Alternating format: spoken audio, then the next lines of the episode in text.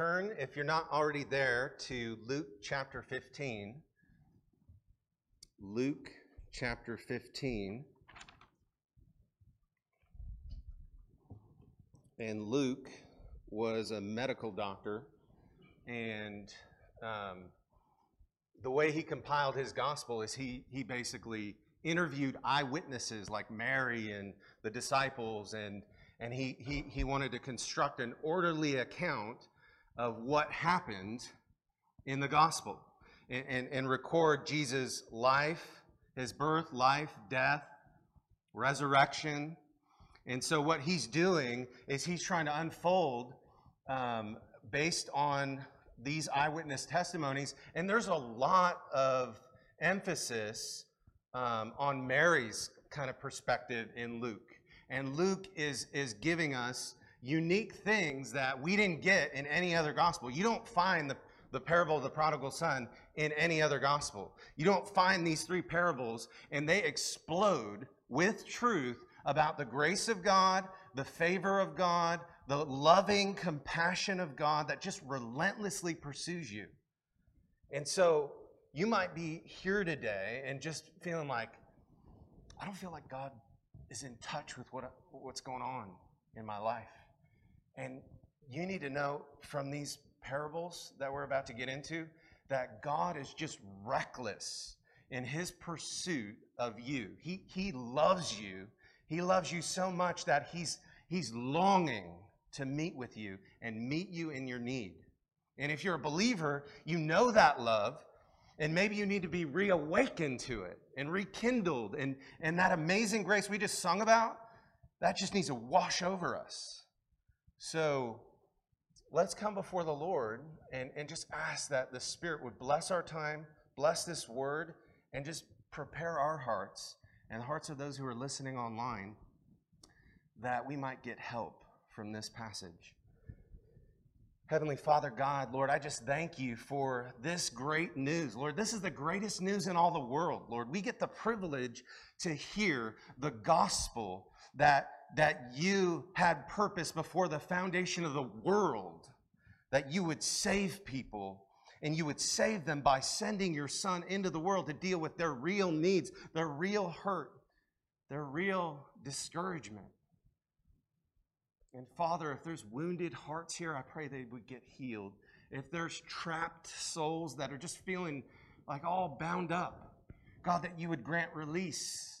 And I pray, God, that your word would be like a, a healing balm to our hearts. And I pray that it would be like a mobilizing sound, that clarion call, this trumpet sounding, and that the people of God would rejoice as we hear the gospel afresh, as we hear the love of God afresh that our hearts would just sing, and Lord, that we would go out like sailing into our city with the greatest news in all the world, sharing Jesus with all who have ears to hear.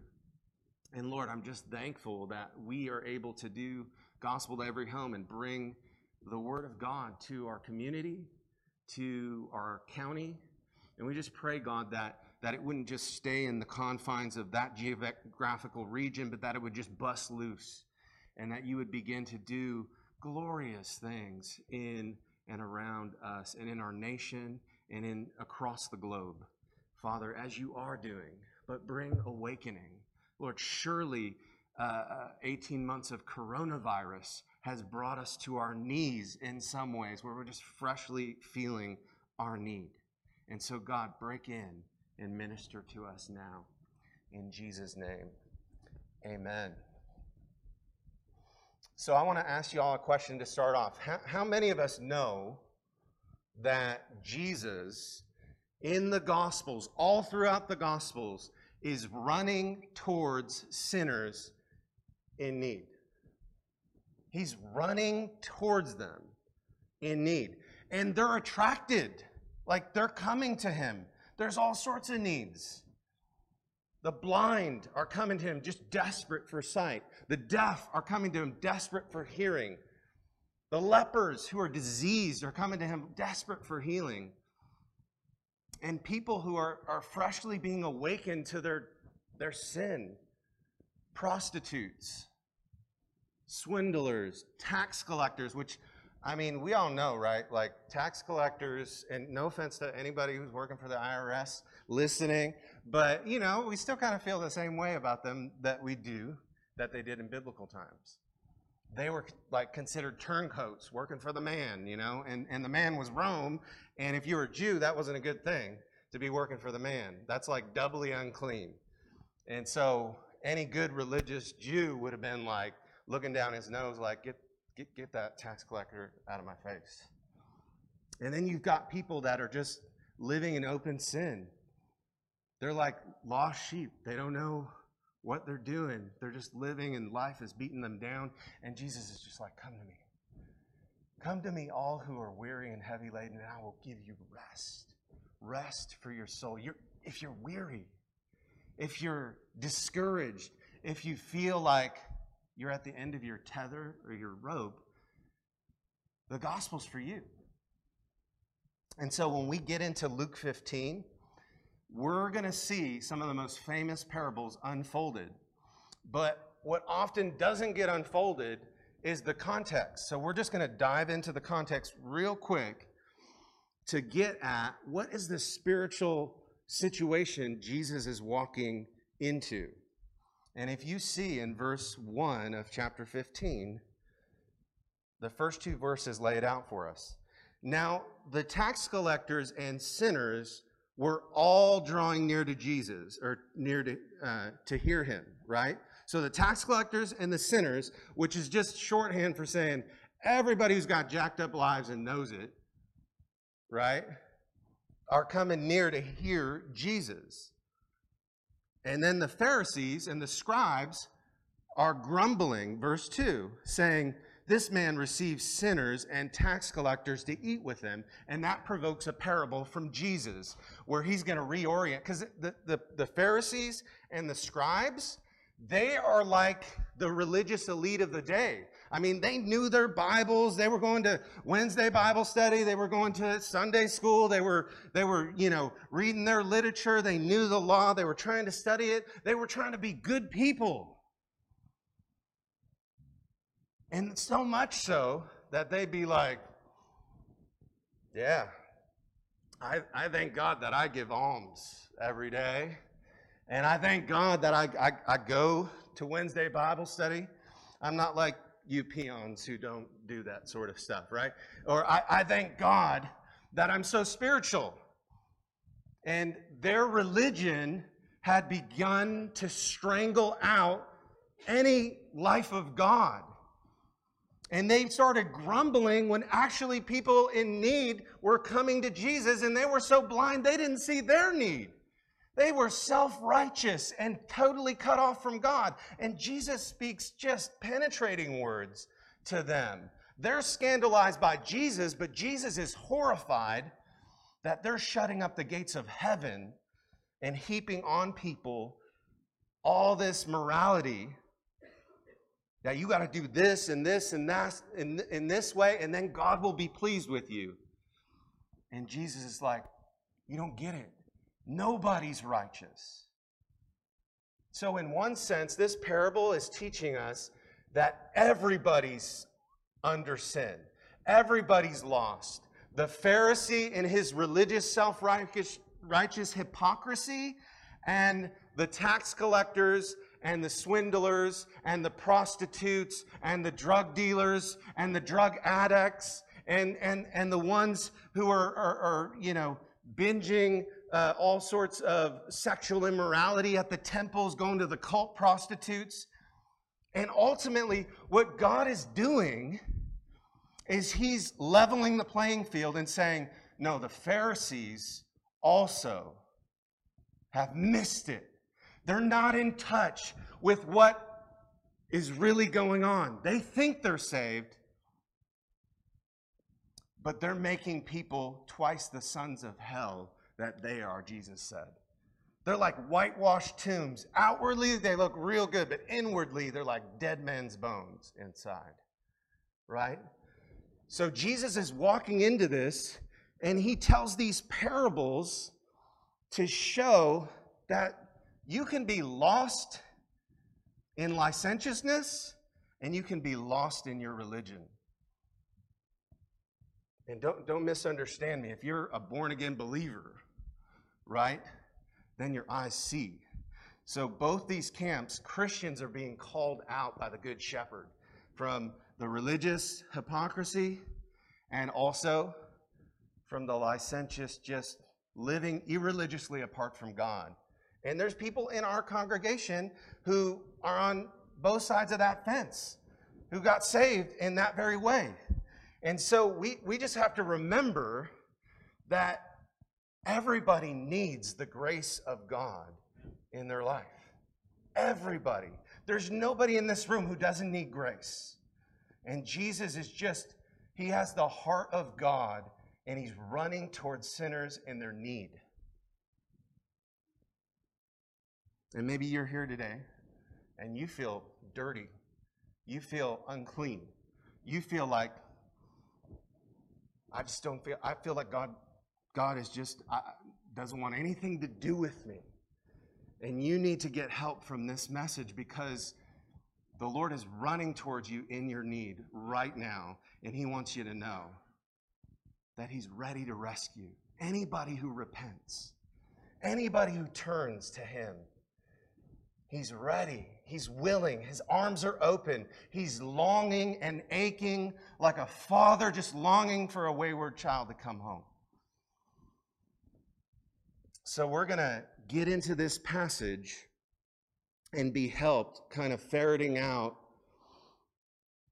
are we coming to Jesus knowing that that's the only place where we're going to get help? Or are we trying to go somewhere else and deal with our hearts by living reckless or living religious? And we miss Jesus on both sides of that pendulum. Jesus is where you come humbly before the throne of God and say, Lord, I'm a sinner and I need rescue. I need help. And He comes in and He meets you right where you're at, right in your uncleanness, right in your hypocrisy, and He can deal with that.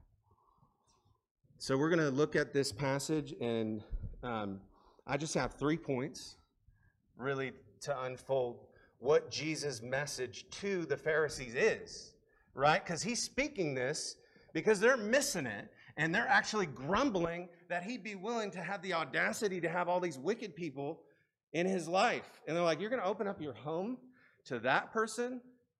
You're going to open up your home to somebody who's struggling with or, or who's just knee deep in homosexuality? You're going to open up your home to somebody who's who's a known addict?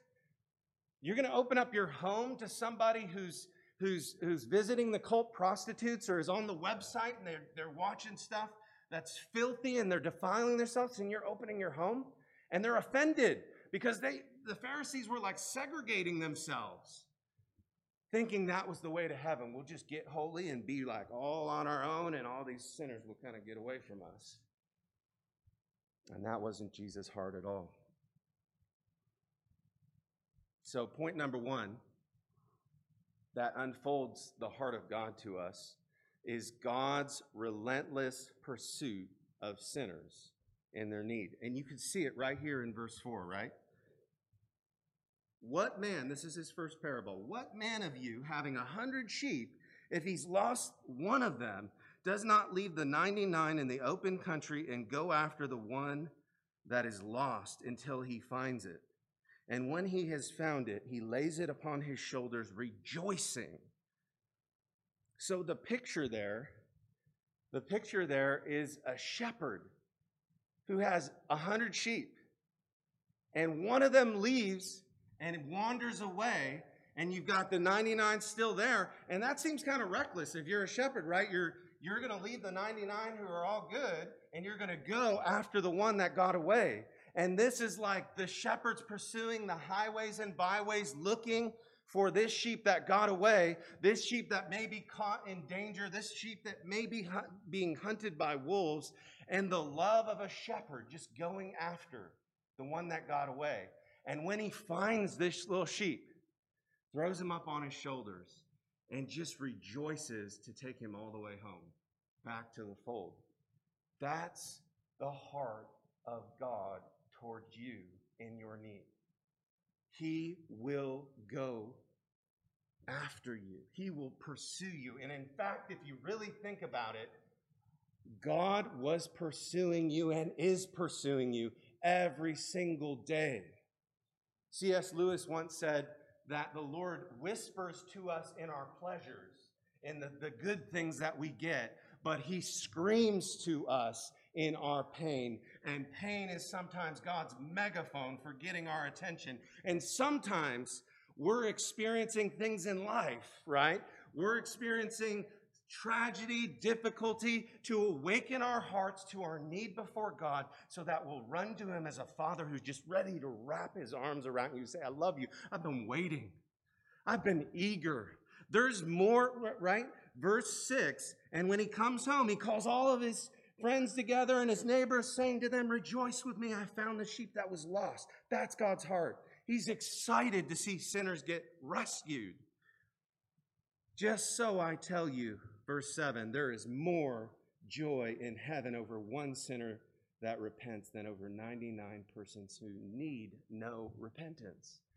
Now, it's still, you know, maybe a little bit hard for us in this whole shepherd imagery to get at this, but how many of y'all have lost a child at the supermarket or at a fair or a park or something like that? And all of a sudden you realize,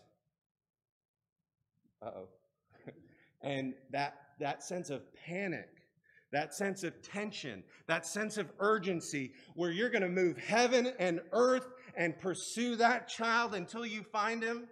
I remember we were at um, the, uh, it was Southern, Southern Baptist uh, Theological Seminary has a fair like every year in September, and we lost Isaiah and there was about a thousand people there and we're just looking everywhere there's inflatable you know, uh, um, balloon things. There's there's like jump machines. There's bounce castles, and it's just sea of people. And we're just we're looking, and we've got like SWAT teams going, and we've got all sorts of stuff trying to find our son.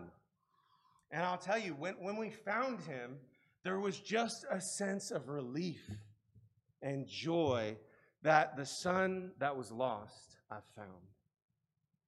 He was far, but now he's near.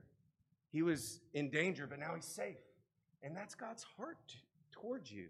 Please know that God's heart towards you is a father's heart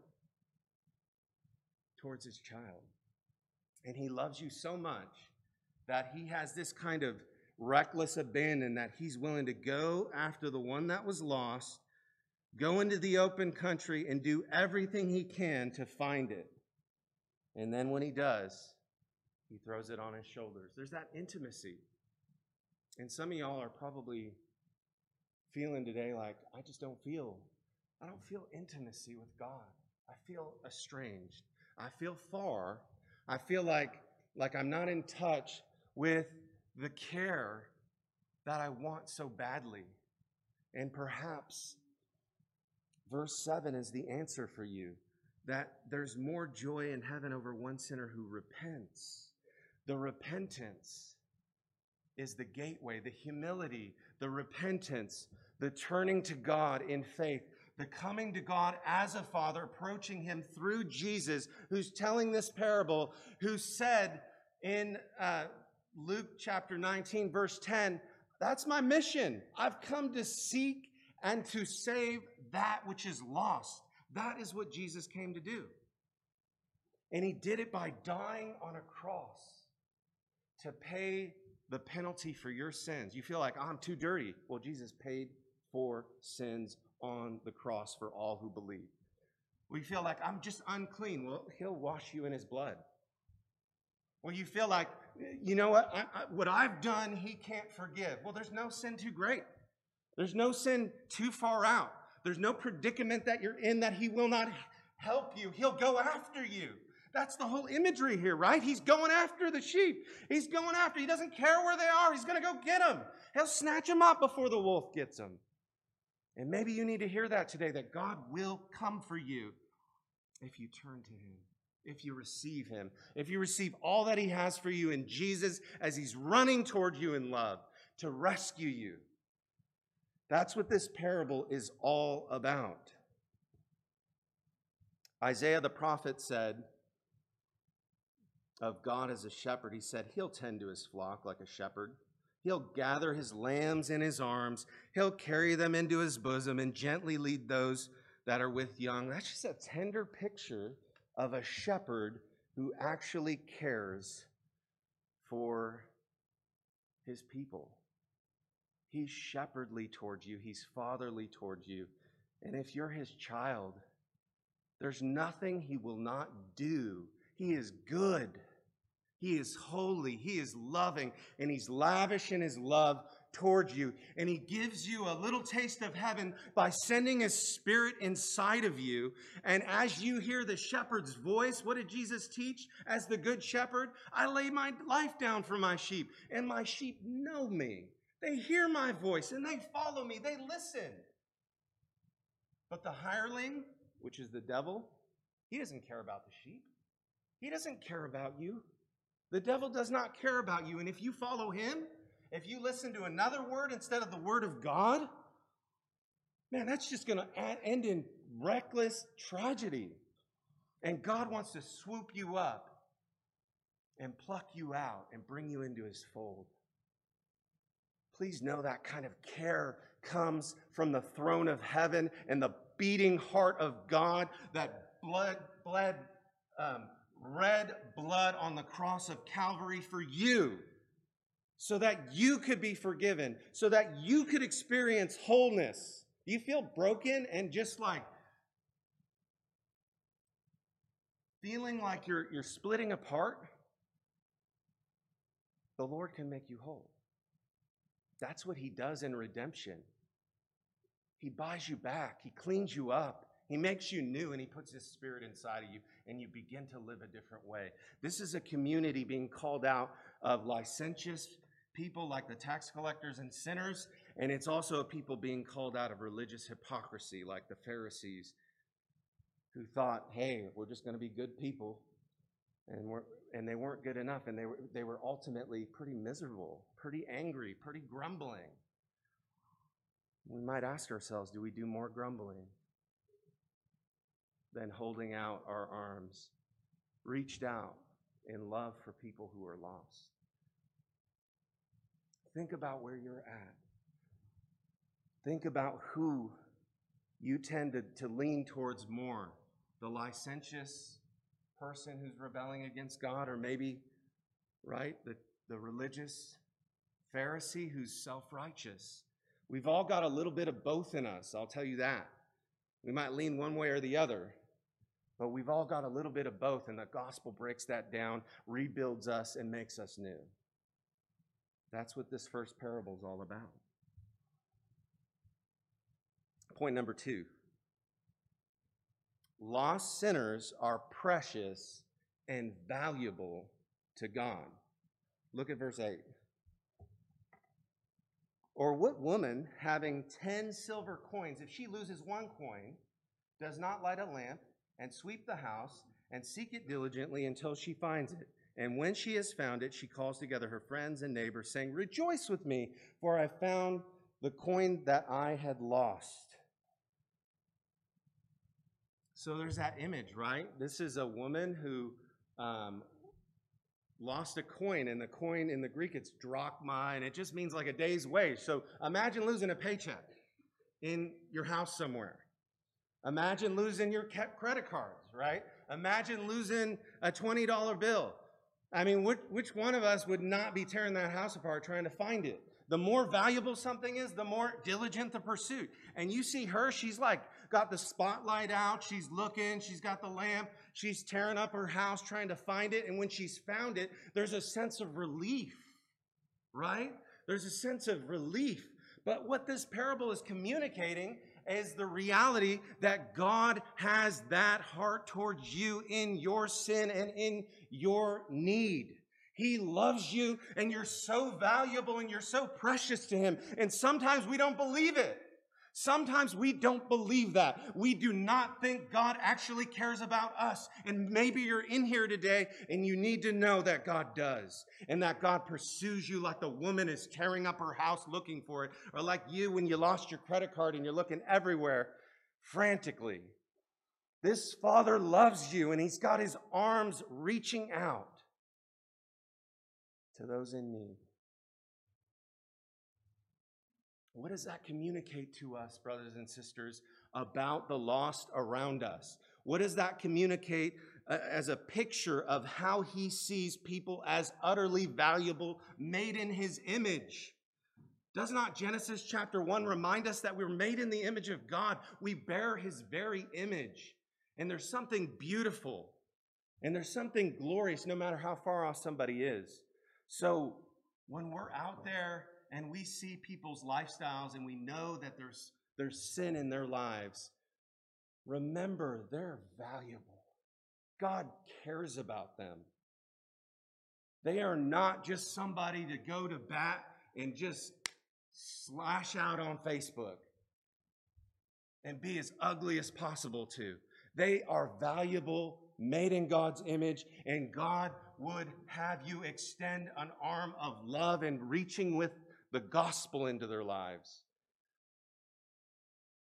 Now, they may or may not repent. It all hinges on repentance, but our love is to be steady nonetheless.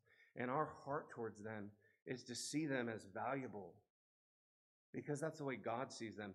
I mean, which one of us would be in this room right now if God had not considered us valuable? If God had not considered us and sent somebody to us and somebody didn't treat us with dignity and respect and bring the gospel, even though they knew we were running in our sin, even though they knew we were living a life that was immoral or we were a religious hypocrite and somebody confronted us and said, No, Jesus has a better way. And Jesus died on a cross to rescue you. And Jesus loves you so much that even though you're far off, he'll bring you near by the blood that he spilled. Amazing love, right? Amazing love, amazing grace. Our chains were bust loose by someone, and his name's Jesus. His name is Jesus Christ. And we dare not keep people as the church away from the name of Jesus because we're trying to guard and put guardrails around things and we're so stuck in our ways and we're so stuck in our own thing that we've forgotten to bust loose into the world with the gospel of Jesus Christ that has the power to save. How many of you know that this is the most powerful force in the universe? That's why the Apostle Paul could say, I tell you, brothers and sisters, I'm not ashamed of the gospel of Christ, for it is the power of God unto salvation for those who believe. And Paul knew he saw they're valuable, and I'm, I'm called to bring the gospel to the Gentiles. And he was a Jew, and he was a Pharisee at that. He was one of these people who got called back from his hypocrisy, right? He's the one who got knocked off his horse, who was ready to arrest Christians and put them in jail, and he's humbled, knocked off his horse, and called on a mission to go to the Gentiles, those pig eating Gentiles, right? Those swine eating Gentiles, they don't know the ways of the law. They're ignorant fools. He didn't have that heart towards them. He saw them as sinners in need. While the Pharisees looked down their noses and they were so lost in the process. My friends, you can be losing your soul in two ways through riotous living and religious hypocrisy. And God calls us out of both.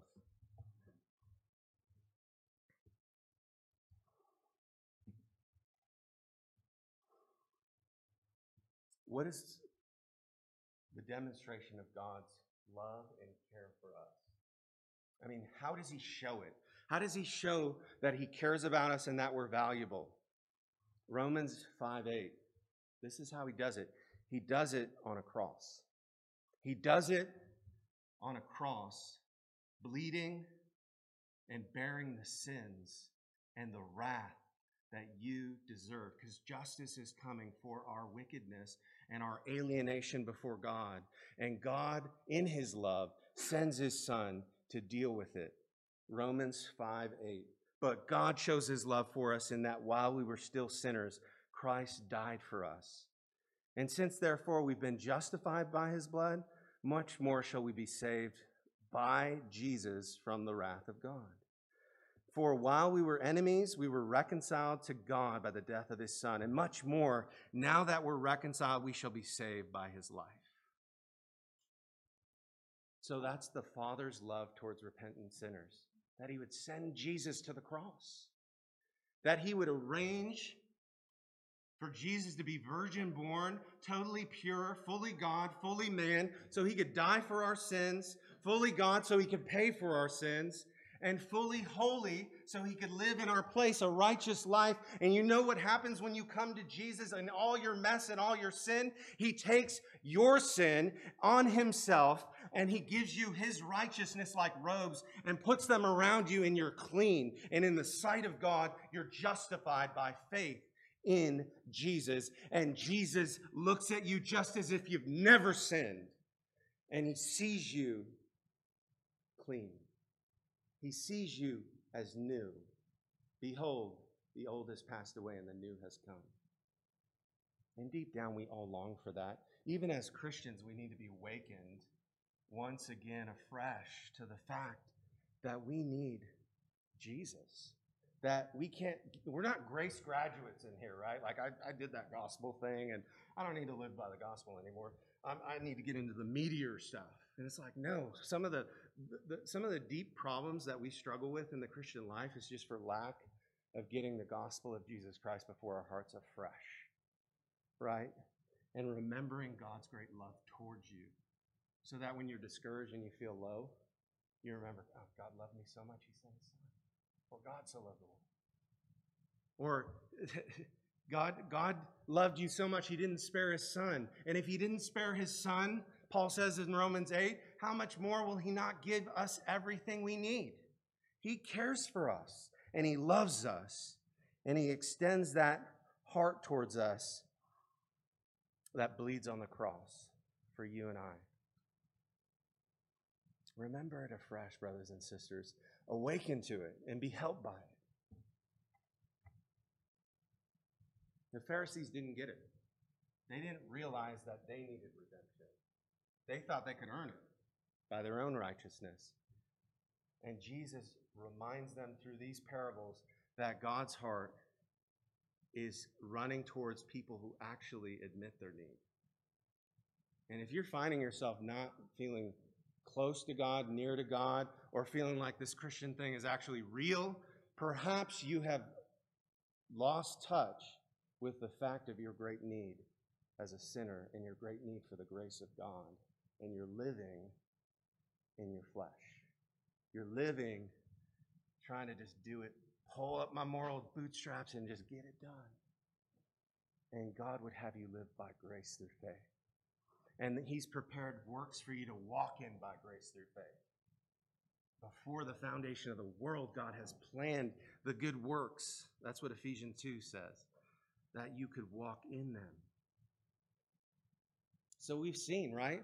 that we've got the lavish love of the Father running recklessly towards us in our need. We've seen that He sees us valuable as lost sinners and He cares about us. And now, point number three heaven rejoices. Heaven throws a party. Heaven celebrates. Heaven throws a, party that is glorious. And the applause of heaven thunders when the sinner repents. Look at verse 6. And when he comes home, he called his friends together and his neighbors. This is the, the um, shepherd, right? Saying to them, Rejoice with me, for I found my sheep that was lost. And just so I tell you, there'll be more joy in heaven.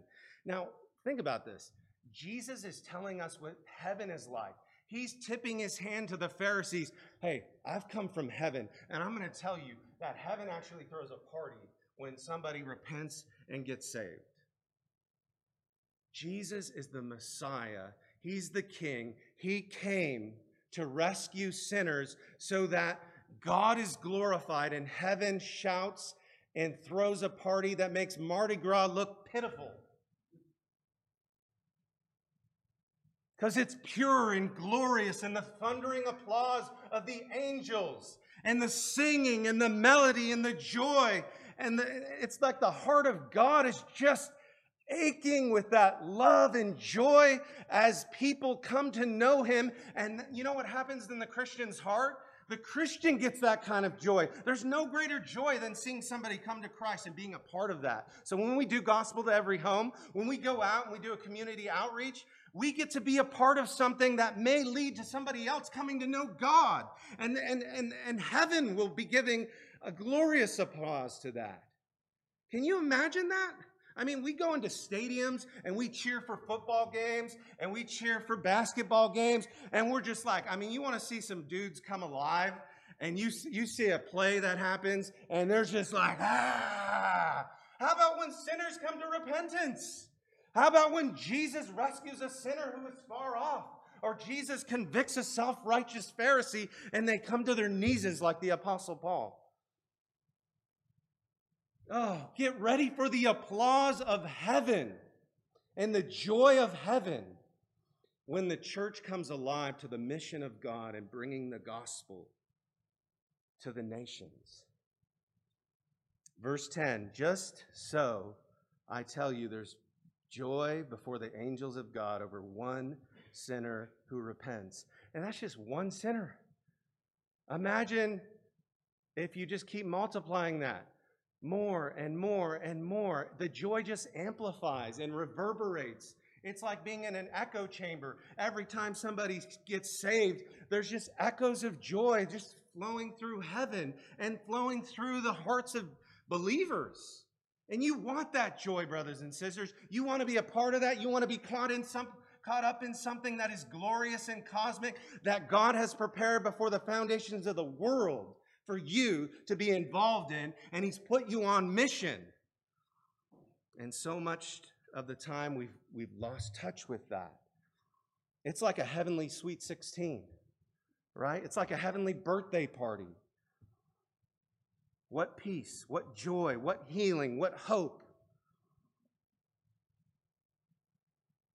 I can't wait to start celebrating. I'm still praying for 20 baptisms. I'm still praying for people to get saved. And, and listen, do not lose hope. Be the persistent widow where you are beating down the gates of heaven. Lord, save them and send us. Perhaps the persistent widow story is there to remind you and I that we need to be on our knees pleading with persistence. This gospel to every home will have power when the preaching and the evangelizing is being bathed in the persistent prayer of the saints.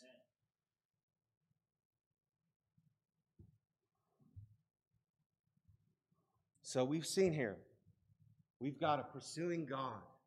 We've got the value of being, God cares about lost sinners. He cares about us. And then we've got the, the, the party in heaven when one sinner repents. So, what are we going to learn from this? How, how can we be helped? What are some specific things that are going to stir our souls and, and, and, and light us on fire for these truths? And I'm going to give you a couple. Number one, we need to recover God's heart for the lost. I was pleading yesterday and just in tears thinking about, I just feel like sometimes I can grow very cold and I can get stuck in my routines and I can forget that there is a world of lost people out there in great need. Do we have the Father's relentless heart of love towards sinners in need? Are we relentless in our pursuit of them? Or do we give up when things get difficult or when we're challenged or we have a bad day? Do we consider them valuable? Do we consider the people that we might despise the sin they're in, but do we consider them valuable? Valuable enough to treat them with dignity? and respect and proclaim the great news to them. When's the last time we picked up the phone and had a conversation with somebody who was lost about Jesus? That's what this passage calls and summons forth. Number two, we need to be aware, and I just hear me, brothers and sisters, hear this as a tender pastoral word. We need to be aware of the tendency towards self righteous pride and religious hypocrisy. Nothing will eat a church alive faster than that. Nothing will destroy the witness of Christ than proud hearted Christians who don't care about the lost around them.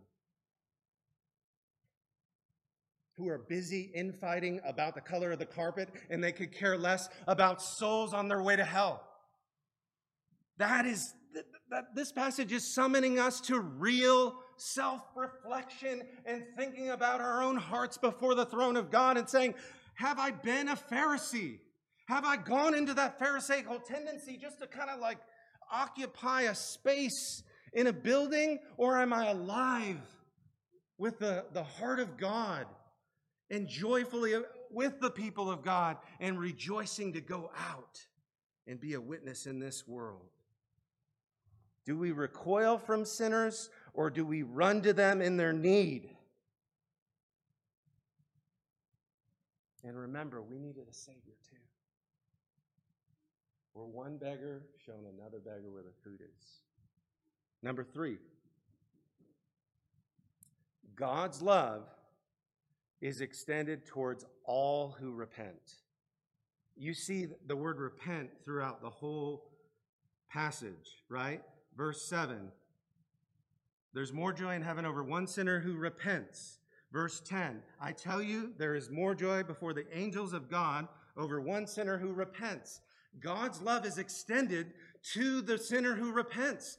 God's embrace is, is extended. His joy is full at the sinners who repent. And so repentance is the, is the process of someone coming to the realization that they're a sinner in great need. And perhaps we're here today and we need the grace of God to break into our hearts to show us where we're really at. And then we come to God in all that we are, in all our mess, in all our need, and know that He's a gracious Father who's just wanting to come and heal you. He's just wanting to come and minister to your soul. He's just wanting to come and forgive your sins.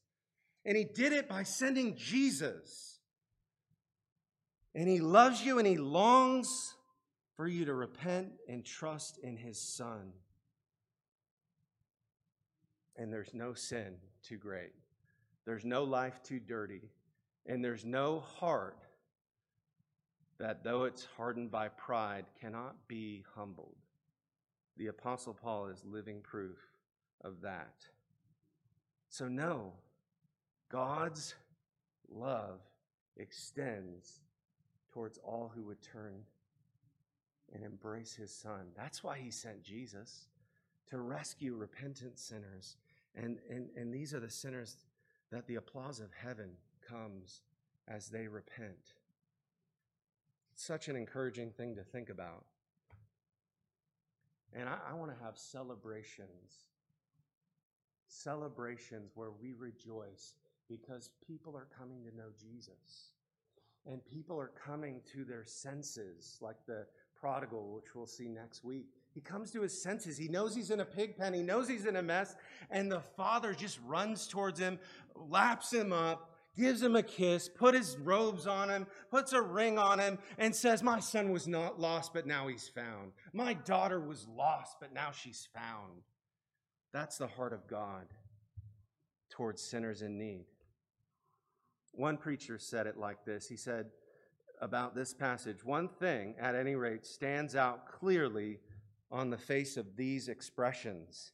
There is an infinite willingness on God's part to receive sinners, however wicked a man may have been. In the day that he really turns from his wickedness and comes to God by Christ, God is well pleased. God has no pleasure in the death of the wicked, but God has pleasure in true repentance. Have you truly repented of your sins? Have you come to your senses? Have you admitted your need? Have you come to the throne of grace and got the help that God has supplied lavishly for your very life? God reaches out like a shepherd going after the lost sheep and like a woman tearing her house apart to find a valuable coin. And that's God's heart towards us. Let's pray and just ask the Lord to help us. And, and I want us to sit under this word and just let it marinate a little bit as I'm praying. Father, I thank you for this text. I thank you that this text radiates with gospel hope. It, it, it rejoices with the joy of heaven. It, it's sweetened by the flavor and aroma of the God of heaven who has seen us. Lord, you made us for yourself, and our souls will be restless until we rest in you. And you've made this text alive spirit wrought, spirit born, to be like a dagger of truth, to go into the heart and make it totally new. Or to once again reinvigorate a passion for the name of Jesus and the joy of Christ in taking his name to the nations and to the streets. And Lord, let us let goods and kindred go this mortal life also, so that we may have more of Jesus. And perhaps you're here today and you just, you need Christ. You know that right now, of all times, you just need to respond to the message of God. You, you need to respond to the word of God and get help. You need to, to, to be more concerned about the applause of heaven than the fear of man. And I pray, oh God, that you would awaken and summon faith in some, and that those who have been pricked in their conscience would draw near to you now and say, Dear God, please forgive me. Please forgive my sins. I want to come to Jesus. I want to run to him in his love. I want to run to him and feel the Father's embrace. Please forgive me. Make me new. Come into my life. Send your spirit and bring me into the family of God. And Father, for those who just needed a word to inspire evangelism in their soul, like fire in their bones. God, do that work of stirring in us and through us. In Jesus' name, amen. Amen.